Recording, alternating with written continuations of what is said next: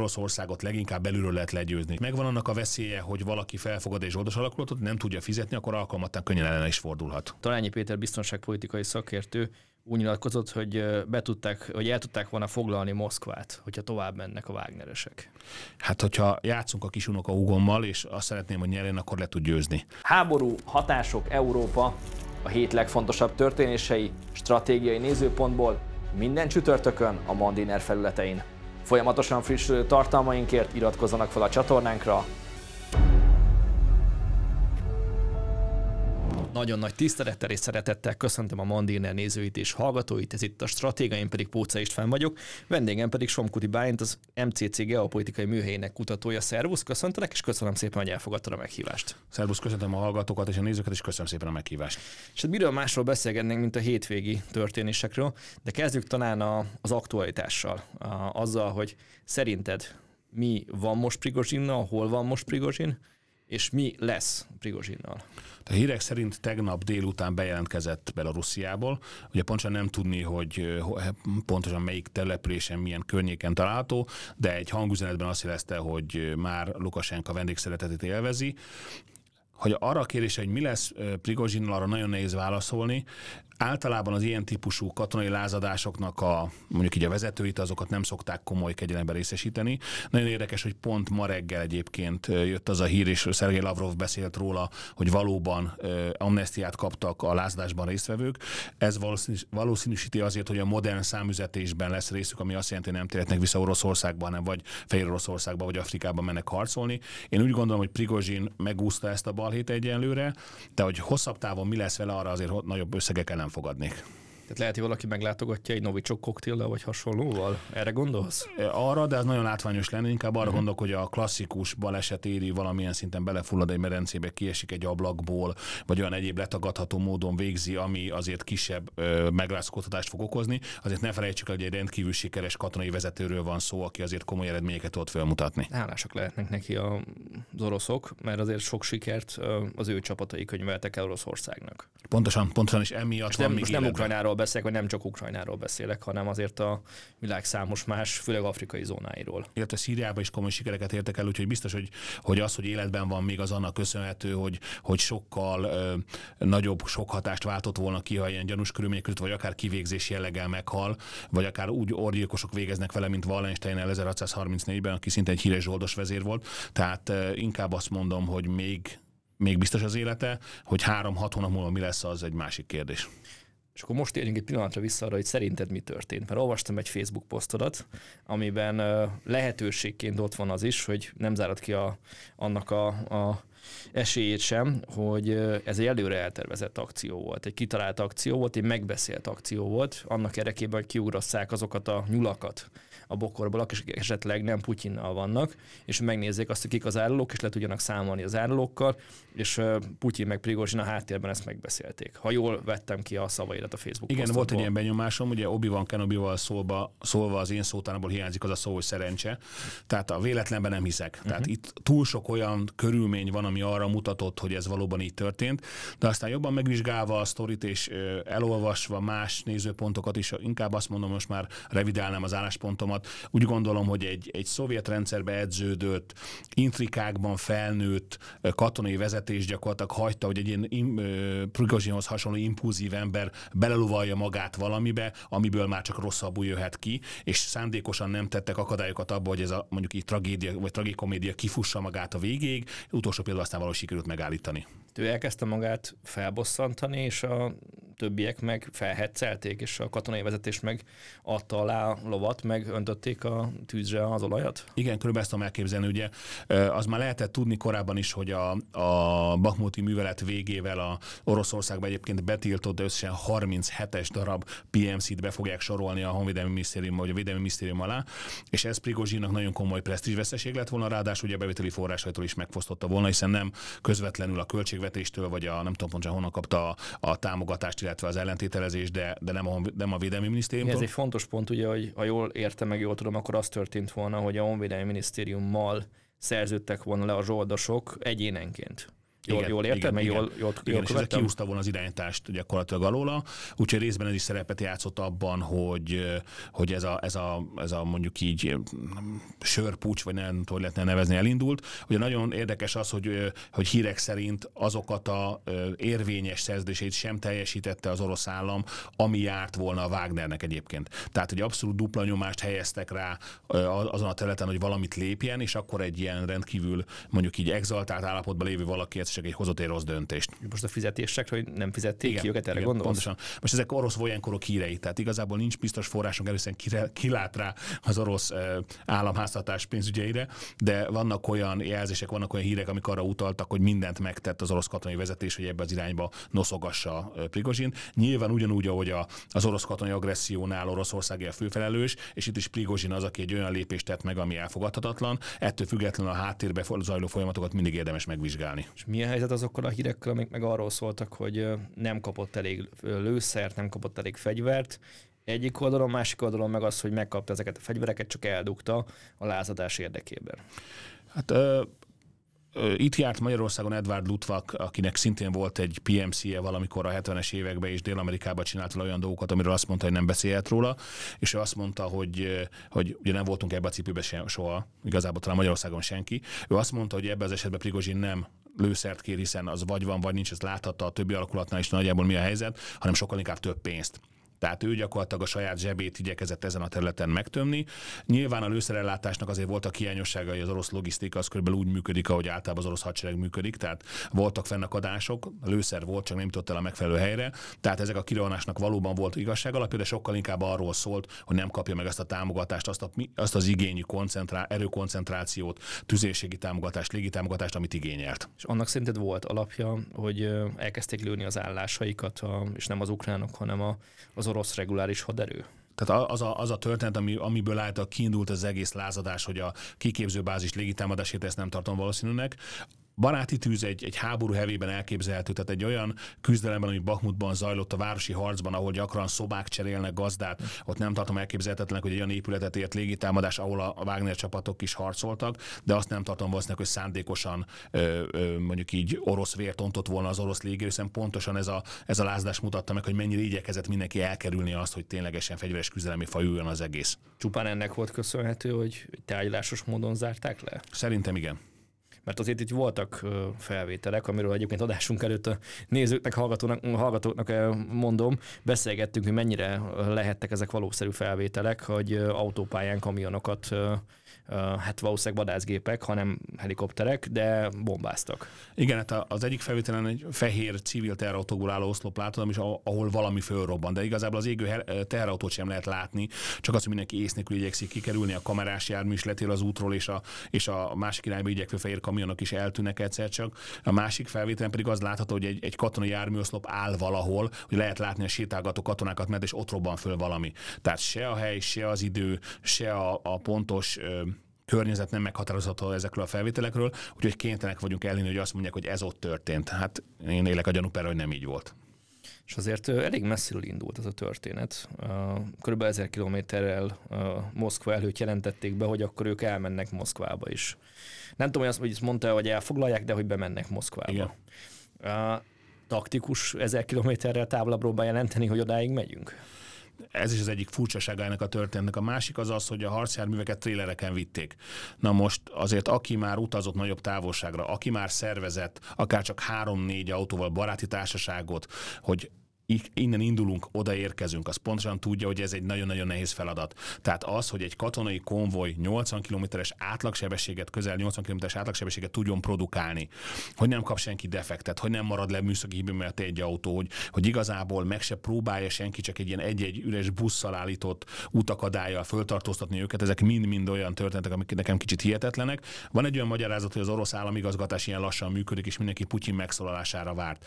Ez is lehet egy lehetséges magyarázat, de az, hogy lényegében tizenvalahány óra alatt meg tudtak tenni 800 kilométert, az számomra egy nagyon nagy kérdő, hogy ez hogy, hogy sikerülhetett és hogy történhetett meg egyáltalán.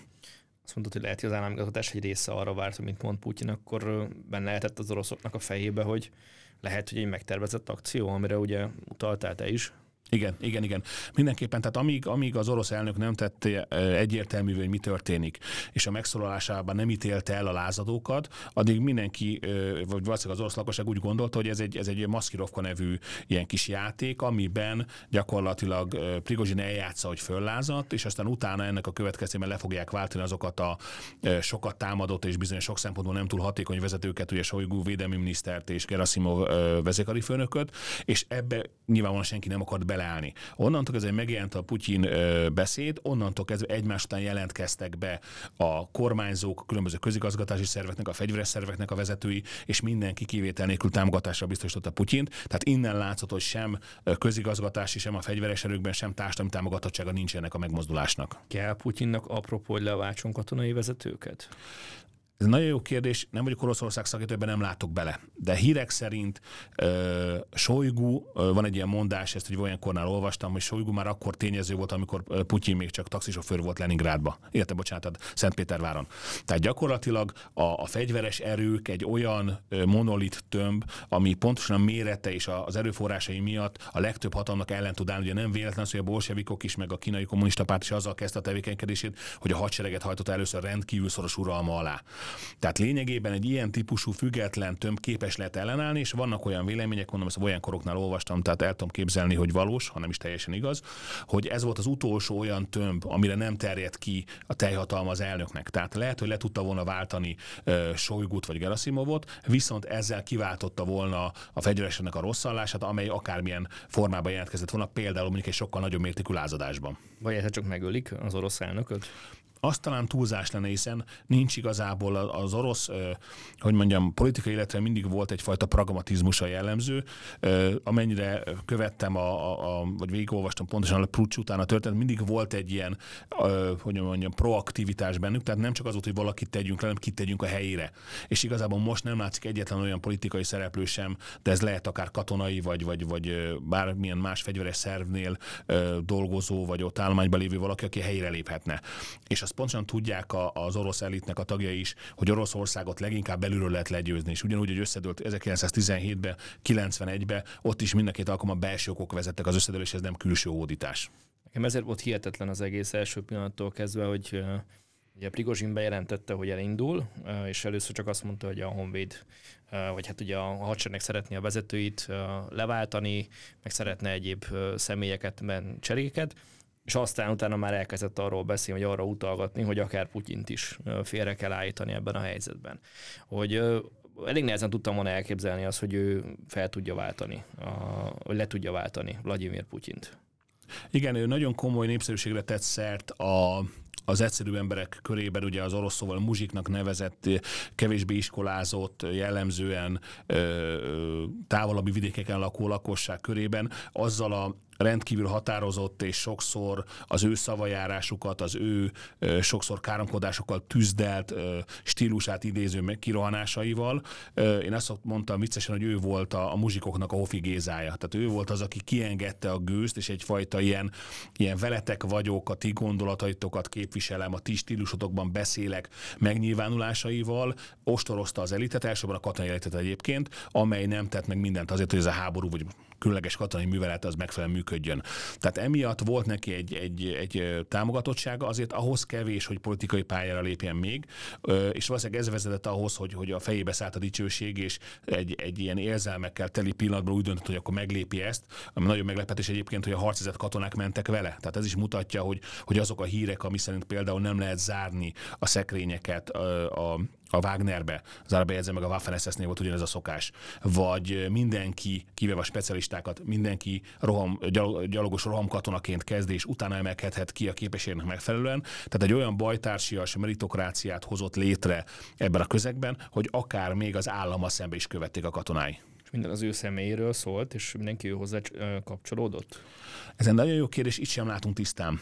Ugye van egy Utkin nevű valamikori katona, akinek éppen az ő hívóneve volt a Wagner korábban, aki nagyon komoly szerepet játszik a háttérben, de, de nagy, nagy rész rejtett módon zajlik az ő tevékenykedése. Az biztos, hogy a stílus az Prigozsinnál is több esetben egybeesett a, a kifelé mutatott képpel.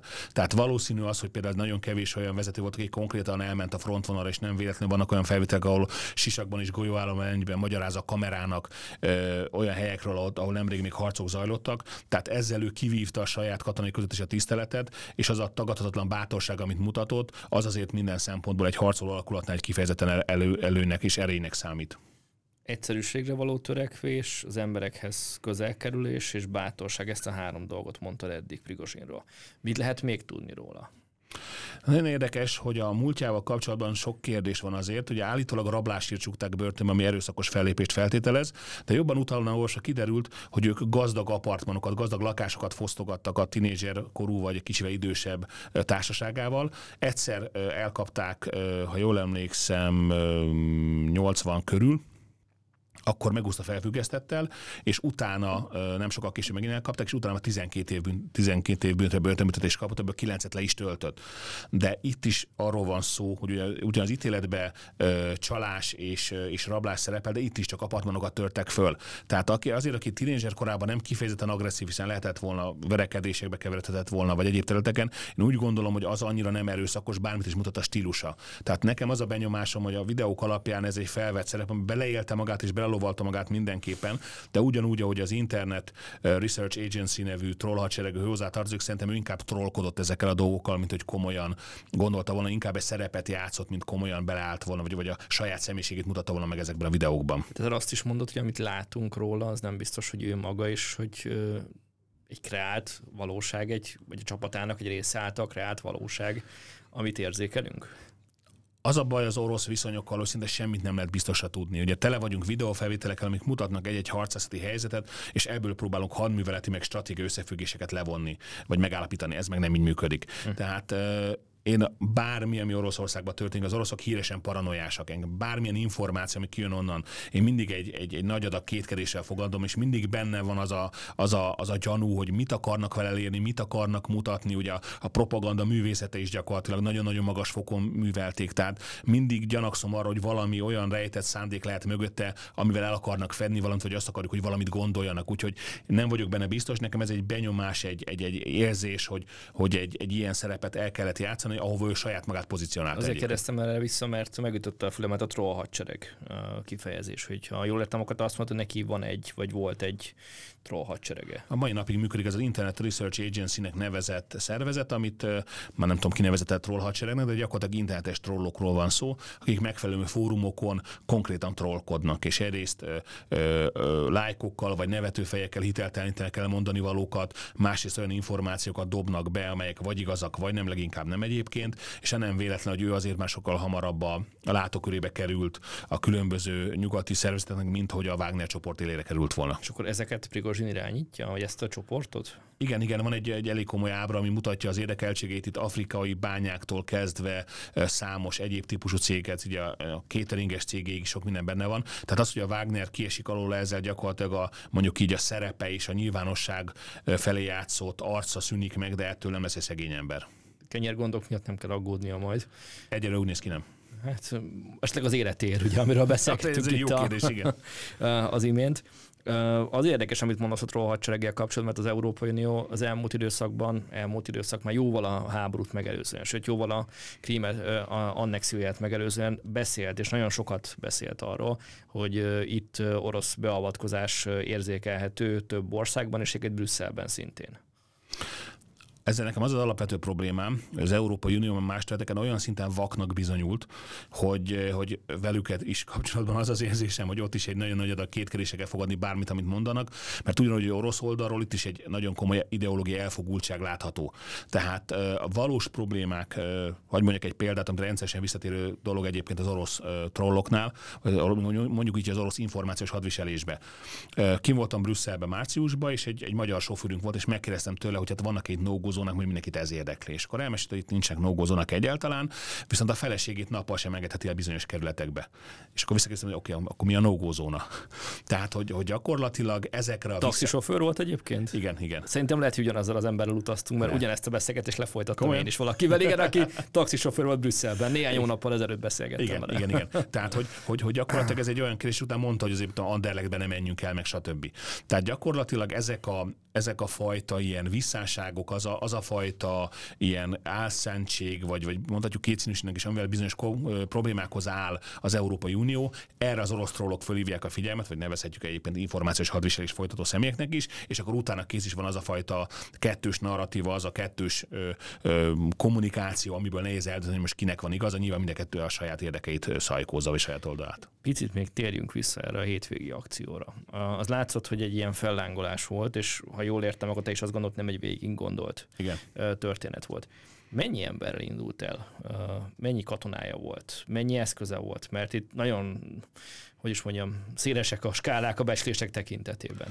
Nagyon érdekes, hogy ugye a Wagner zsoldos csapat abban különleges, és itt Szurovikint emlegetik, aki konkrétan nehéz technikát adott nekik, tehát tüzérséget, harckocsikat és, és egyéb eszközöket, hogy a legtöbb zsoldos hadseregnek általában könnyű gyalogosok voltak, tehát nem voltak páncélolt járműveik voltak a legfeljebb, de sem komolyabb tüzelőre nem tettek szert, ugye a, a, a híres Blackwaternek sem volt felfegyverzett helikopteren kívül más, itt harci helikopterek is voltak a, a Wagnernek, sőt álltak csatarepülőgépeik is, tehát gyakorlatilag egy olyan ö, ütőerőt képviselt, hogy konkrétan egy, egy mini hadsereg volt, egy dologra vigyáztak, hogy légvédelme ne nagyon legyen, tehát a közelkörzeti vagy a közvetlen önvédelemre szolgáló rövid hatótávolságú légvédelmen kívül mása nem volt a Wagnernek, az látszott a rostovi bevonuláson, hogy harckocsikat vittek magukkal, de volt köztük Monep harckocsi, és volt köztük T-62-es is, tehát azért annyira nem voltak jól látva a fegyverrel.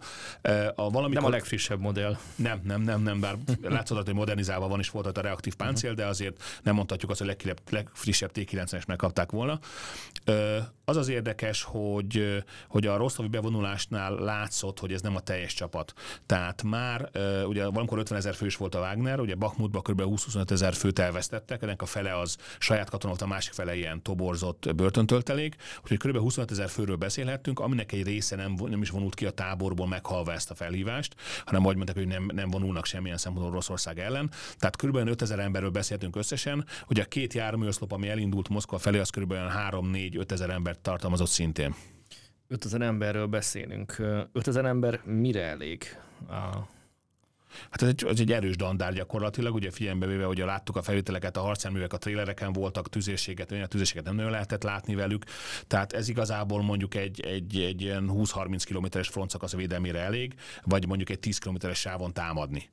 Tehát ez, ez nem, nem a világverő katonaságról beszélünk, tehát nem arról van szó, hogy Cézár fogta és a rendelkezésre álló három légióval átlépte a Rubikont, hanem itt azért ez egy igaz, hogy jó kiképzett és jó felszerelt és tapasztalatokkal rendelkező erőről volt szó, de ez igazából mondjuk egy, egy, egy, egy, egy utca elfoglalására lenne elég, vagy kettőre egy nagyobb városba. Moszkvát el tudtam volna foglalni ennyi emberrel? Kérdezem ezt azért, mert egy szalagcímben láttam, hogy Talányi Péter biztonságpolitikai szakértő úgy nyilatkozott, hogy be tudták, hogy el tudták volna foglalni Moszkvát, hogyha tovább mennek a Wagneresek. Hát, hogyha játszunk a kis unoka Ugommal, és azt szeretném, hogy nyerjen, akkor le tud győzni. Tehát egy 12 éves hölgyről beszélünk egyébként. Tehát gyakorlatilag a, a háborúban a morál legalább annyira fontos, mint a fizikai képességek. És hogyha ö, Oroszország egy szétes és előtt álló, mondjuk sokszor hozom a példát, hogy 1918 végi Magyarország lenne, akkor 5000 fő az gyakorlatilag bármire elég.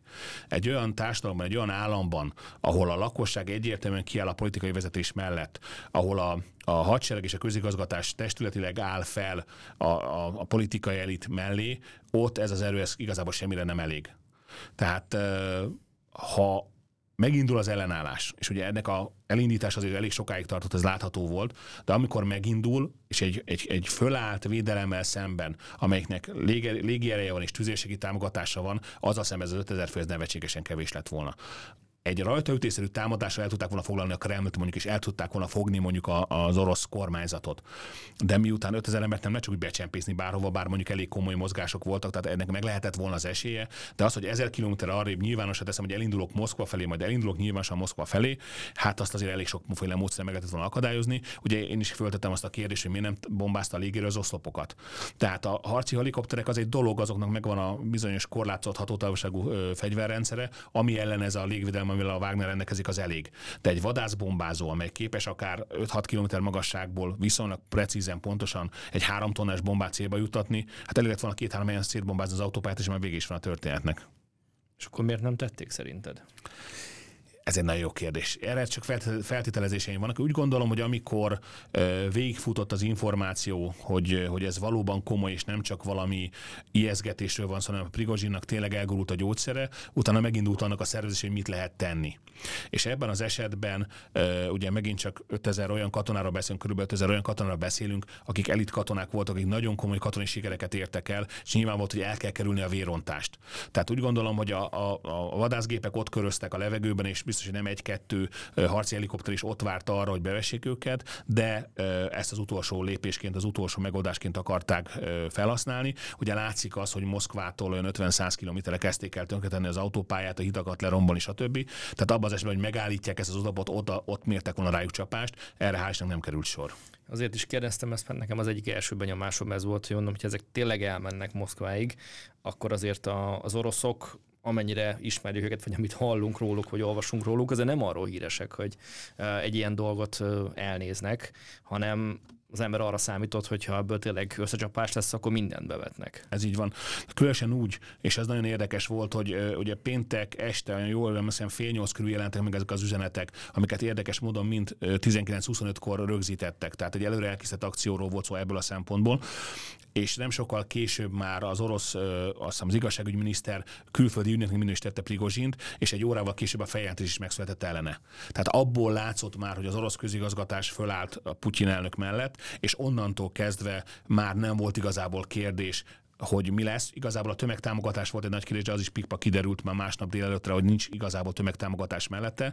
Uh, amit még hagyjuk vissza, hogy azért mondtam, hogy hál' Istennek, mert azért ne felejtsük el, hogy egy ilyen habitusú ember, aki egy ilyen döntése képes, ha ő az ő kezében lennének az a közismert, vagy a sokat emlegetett piros gomb, azért nagyon sokan nagyon rosszul aludnánk. Facebookon írtál arról, hogy azért itt elindultak csapatok bizonyos nukleáris központok felé is. Igen, ezek hírek voltak, amik utólag hál' Istennek tévesnek bizonyultak. Ugye ilyenkor mit csinál? Ez az, az igazán ijesztő, nem? De az az olyan ijesztő volt, igen. Tehát az, az a szombati napon azért eléggé félreverte a szívem bizonyos alkalmakkor, és hogy hallottam, milyen tempóban halad előre az a, az a menetosztop, akkor az első kérdésem az volt, hogy hogy a fenébe tudnak katonai járművek, amik ugye nem a sebességükről híresek, ilyen tempót diktálni. Hát meg elég feltűnőek is. Igen, igen, igen. Tehát ezt többen is felvetették, hogy hogyan mennydörgős mennyikő lett. Ugye, sokan azt is megkérdezték, hogy vannak egyáltalán ilyen oszlopok. Tehát a belegondolsz, láttál felvételt bárhonnan ezekről? Tehát a, maga, maga a Wagner sem tett közé felvételeket. Tehát az a baj, ez Két-három kamiont lehetett látni képeken, amik fel vannak pakolva, és tehát ugye harckocsik vannak rajta. Igen, és, és mennek egy nagy sebesség egy autópályán. Tehát, hogy gyakorlatilag olyan szinten eltávolodtunk a valós eseményektől, és olyan szinten az iszonyatos mennyiségű felvétel ellenére nem látjuk, hogy mi történik. Hogy voltak, akik azt mondták, például én is olvastam olyan véleményt, hogy nem is lőttek le ennyi helikoptert, ugye ezt is előtte beszélgettük, hogy, hogy, hogy mi értelme lett volna három darab ilyen rendkívül ritka és értékes elektronikai hadviselési helikopterre olyan közelről kísérni őket, ami, ami azt jelenti, hogy berepültek a légvédelmi eszközöknek a, a zónájába. Tehát 50 km vagy 30 km is ugyanúgy le tudták volna fogni ezt az oszlopot, mint közvetlen közelről.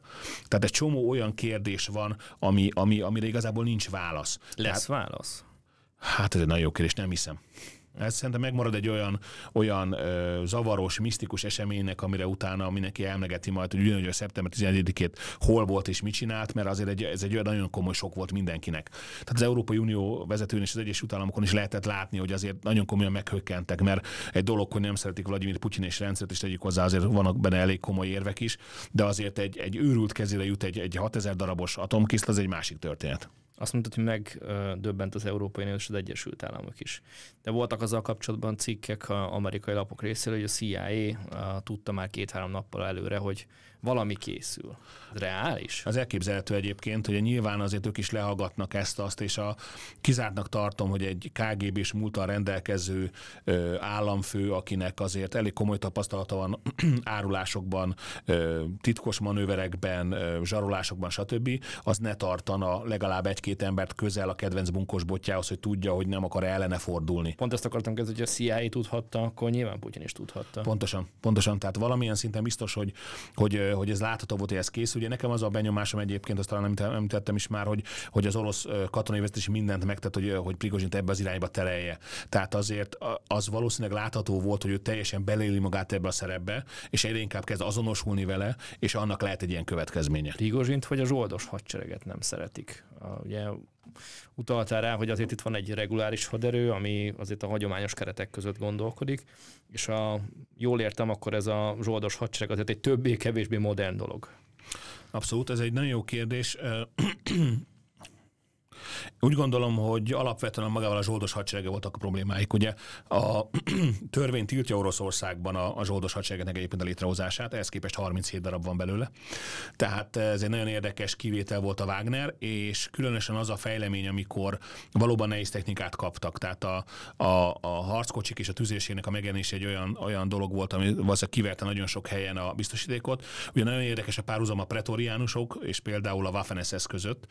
Tehát, hogy megjelent egy olyan alternatív hadsereg, amelyik a hagyományos hadsereg felett állt sok szempontból, kiképzettségben, megbesültségben, felszerelésben akár. Ilyen és kvázi különleges erők.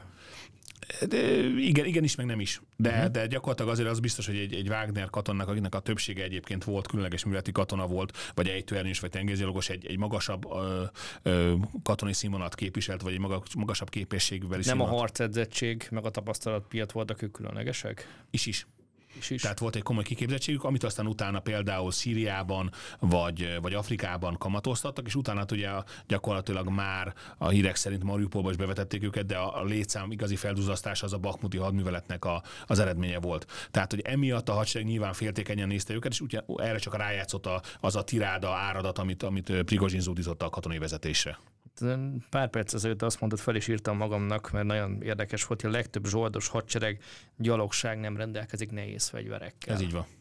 Mi ennek az oka? Gyakorlatilag a, a zsoldos egy zsoldost egyetlen egy dolog határozott meg mindig is a történelembe, hogy ki van fizetve, vagy sincs.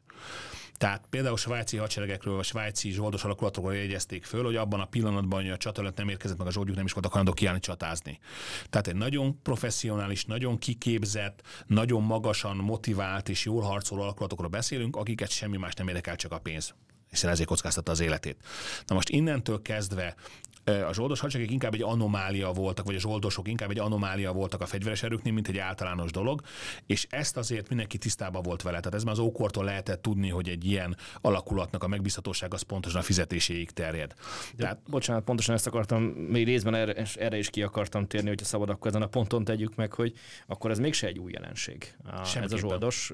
Beszélgettünk már szintén egyébként adás előtt erről, hogy itt nagy története van a zsoldos hadseregeknek. Pontosan, hogy belegondolunk abba, nagy Sándor seregében harcoltak kurdok, akik szintén nehézgyalogosként harcoltak. Ugye Nagy Sándor ellenfele harmadik Dária seregében is harcoltak kurdok, de egy picit előré megyünk, vagy tovább megyünk a történetben, hogy a híres svájci zsoldosok gyakorlatilag a 13. századtól már megjelennek, sőt a 14. századtól ö, szinte egyeduralkodóval válnak a 15. századtól az, az európai csatamezőkön, és aztán utána lényegében ö, ö, végigkísérik az, az európai hadtörténelmet a zsoldos alakulatok és igazából annak a fényében, és aki tudta és látta, hogy milyen szinten helyezett anyagi nyomást Prigozsinra az orosz védelmi minisztérium, annak a hogy mondjam, aki ezt látta, az biztos lehetett abban, hogy Prigozsin valamit lépni fog. Ha nem is ennyire látványos, ha nem is ennyire vadat, nem is ennyire kétségbeestet, de valamilyen lépés biztos lehetett, be, biztos lehetett benne, hogy tenni fog. Tehát gyakorlatilag a zsoldosoknak, a, a, a, ha túlzottan rájuk hagyatkozik az ember, akkor bármikor dönthetnek úgy, hogy akkor ők maguk átveszik az irányítást.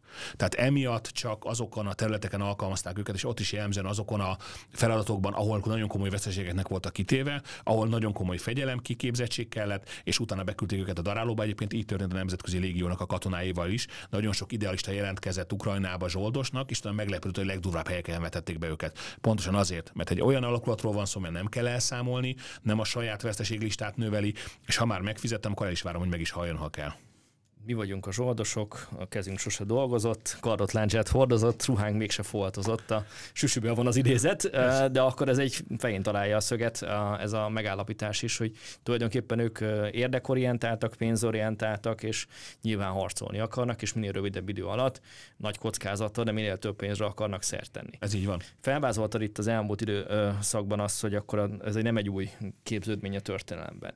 De rávilágítottál arra is, hogy ennek nagyon sok kockázata is van és ezt nyilván az oroszok is tudták.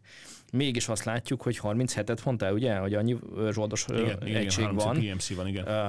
Oroszországban, és hát ha jól tudom, akkor is említetted is, egyet mindenképpen az amerikaiaknak is legalább egy van. Igen, igen miért, miért van ezekre szükség? Miért működnek ezek ma, hogyha ennyi történelmi tapasztalat azt mutatja, hogy óriási kockázat? Mert letagadhatóak, és nem kell velük elszámolni.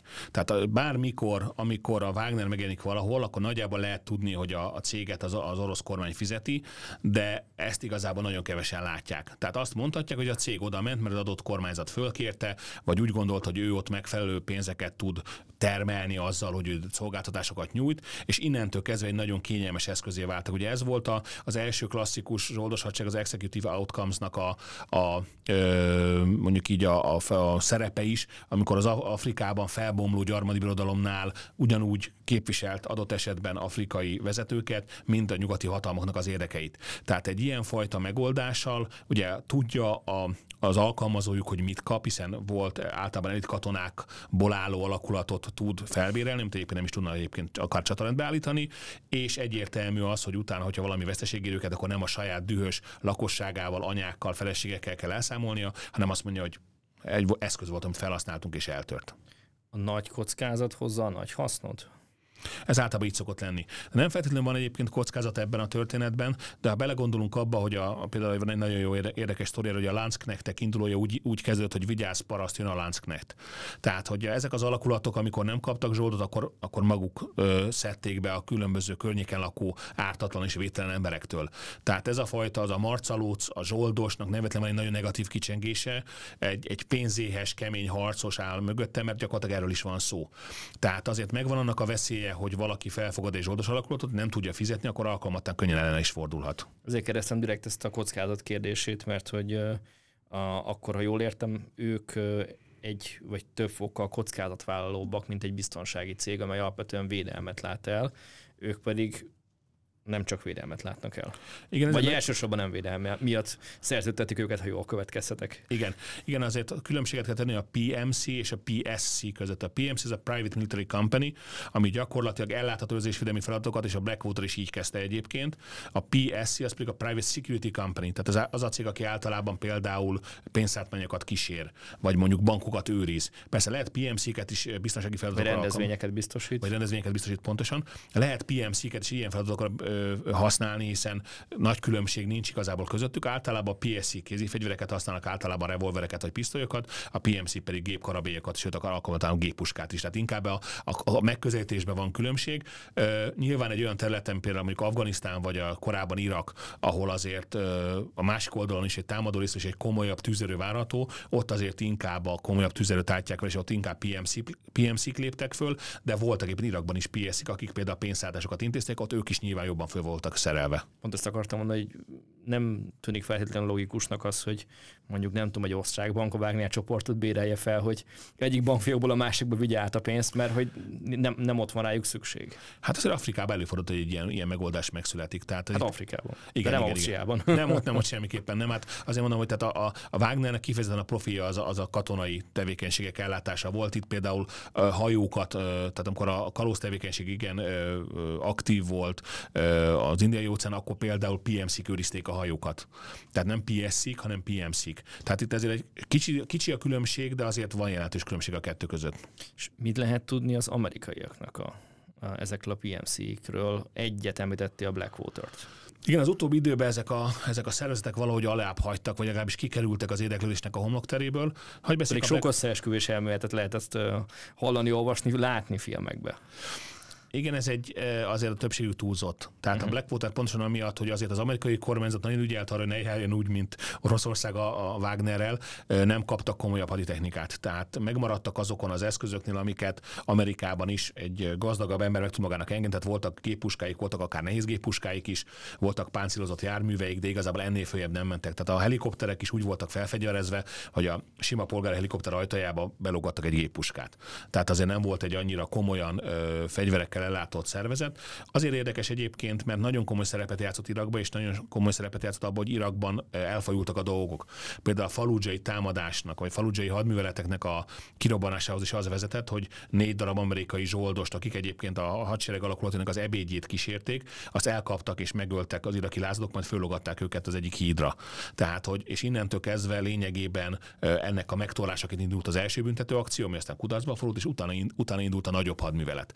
Tehát számtalan olyan terület van, számtalan olyan sztori van, hogy azok a zsoldosok, akik tudták, hogy értük nem fognak menni a tengerészgyalogosok, és alapvetően például a katonai ö, ö, ö, orvosi ellátásuk is gyengébb, és csak saját magukba bízhatnak, többször nyitottak tüzet civilekre, mert úgy ítélték meg, hogy támadás fenyegeti őket, mint azok a katonák, akik tudták, hogy, hogy alkalmatlan ő, ő értük páncélozott járműveket, tüzérségi támogatásra érkező ö, orvosi csapatokat küldenek.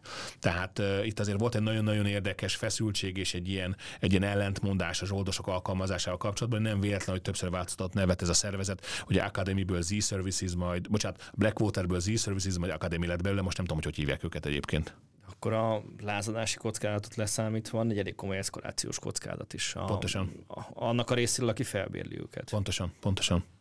És akkor ezt ezzel próbálják például az oroszok most megcsinálni, vagy megoldani ezt a problémát, hogy akkor a minisztériummal szerződjön le mindenki, és hogy adott esetben akkor egy egyszerű vezetőváltás, vagy egyszerű parancsváltás történik? Ez ennyire nem egyszerű. Tehát a, a világ hadtörténetet végigkísérik azok a híres és jó hadvezérek, akik kijöttek az alakulataikkal és a csapataikkal, és utána több gondot okoztak politikailag, ugye Julius Caesar a tipikus példa erre. Én inkább úgy gondolom, hogy innentől kezdve ezt az ilyen ex állapotot szüntetik meg, amiben ezek az alakulatok egy ilyen légüles térben mozogtak, ahol a vezető személy volt az egyetlen olyan ö, szempont, aki dönteni tudott, hiszen a fizetés is tőlük kapták. De bocsánat, ez nem szűnik meg a lényege ennek a zsoldos hadseregnek, hogy az államtól eltávolodva akcióznak? Ezt nem tudom pontosan még megmondani, de a feltételeket, a körülményeket még nem lehet látni. Ugye pontosan milyen feltételeket kínálnak a, az ex-PMC-knek, vagy az ex-zsoldosoknak, azt nem látjuk még. Van egy ilyen fokozott ellenőrzés mögötte. Ugye a kérdés az az, hogy milyen ellenőrzés volt eddig rajtuk, hiszen a hírek szerint a katonai hírszerzés, a GRU az, az, az komoly kapcsolatban állt a Wagnerrel. Tehát itt is fölmennek olyan kérdések, hogy hogy a fenébe lehetett az, hogy nem vették észre, hogy a, a főnöknek idézőjelbe egyre durvábbak a, a dühkitörés, és egyre többet, és biztos, hogy beszélt arról, hogy valamit tenni kell. Tehát ezek mind-mind olyan kérdések, amire nincs válasz. Én azt hiszem, hogy meg fogják találni azt a módot, amivel a kecskés jól és a káposzta is megmarad. Ugye a PMC-kbe az vonza általában a volt katonákat, hogy rendkívül magas, többször, sokszor háromszor, négyszer magasabb fizetést kapnak, mint a hagyományos hadseregnél, és az ellátásuk és a megbecsülésük is teljesen más. De gondolom a kockázat is arányosan annyival nagyobb. Abszolút. Erre ők viszont úgy gondolják, hogy föl vannak készülve. Tehát ha belegondolsz abba, hogy mondjuk Bahmutba, a helységharcba, vagy nem tudom, láttad-e a legjobbak a pokolba című filmet, amit a Wagner készített. Nem ott sajnos, vagy érdemes nem tudom, sajnos, vagy nem sajnos, de nem. Érdemes megnézni. Ezt közvetlen Mariupol elfoglalása után csinálták. A szereplők túlnyomó többsége az, az zsoldos, tehát nem színész, hanem uh-huh. zsoldos, és olyan megoldásokat, olyan harceljárásokat lehet benne látni, ami gyakorlatilag alátámasztja azt, hogy miért gondolják magukat jónak, és valójában jók is és amiatt egy, egy, egy kiképzett zsoldos nagyobb eséllyel tud és mer elválni olyan feladatokat, amiket egy kiképzetlenebb, gyengé morál alakulat lehet, hogy meg is futna tőle. Van még egy kettő-három percünk, egy egyszerű kérdés, de gondolom azért a válasz nem ennyire egyszerű talán. Hatott-e, meg hogyan hatott ez a hétvége az ukrajnai frontra? Én úgy gondolom, hogy nem hatott. Alapvetően akkor hatott volna, az ukránok jelentős áttöréseket érnek el.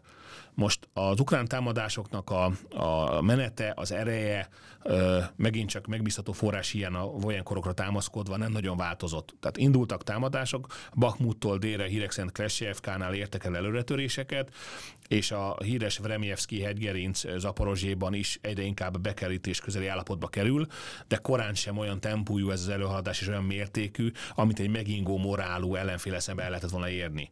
Tehát az látszik, hogy, hogy volt egy kis mondjuk így zavarodottság mind a két oldalon, de úgy gondolom, hogy ennek most még nincsenek közvetlen jele, és most, hogy igazából lezárult ez a folyamat, és úgy néz ki, hogy szinte teljes amnestiát kaptak a lázadásban résztvevők, innentől kezdve nem is lesz további következménye, amilyen folyamat zajlik, és amilyen folyamat megy, az már korábban elindult követjük az eseményeket. Somkuti Bálin, nagyon szépen köszönöm a beszélgetést. Köszönöm szépen. És nagyon szépen köszönöm a Mandiner nézőinek és hallgatóinak, akik követtek bennünket, kövessenek bennünket továbbra is a héten, illetve a jövő héten is. Viszont látásra, viszont hallásra. Ha tetszett a videónk, iratkozzanak fel a csatornánkra és kövessék a Mandinert minden lehetséges fórumon.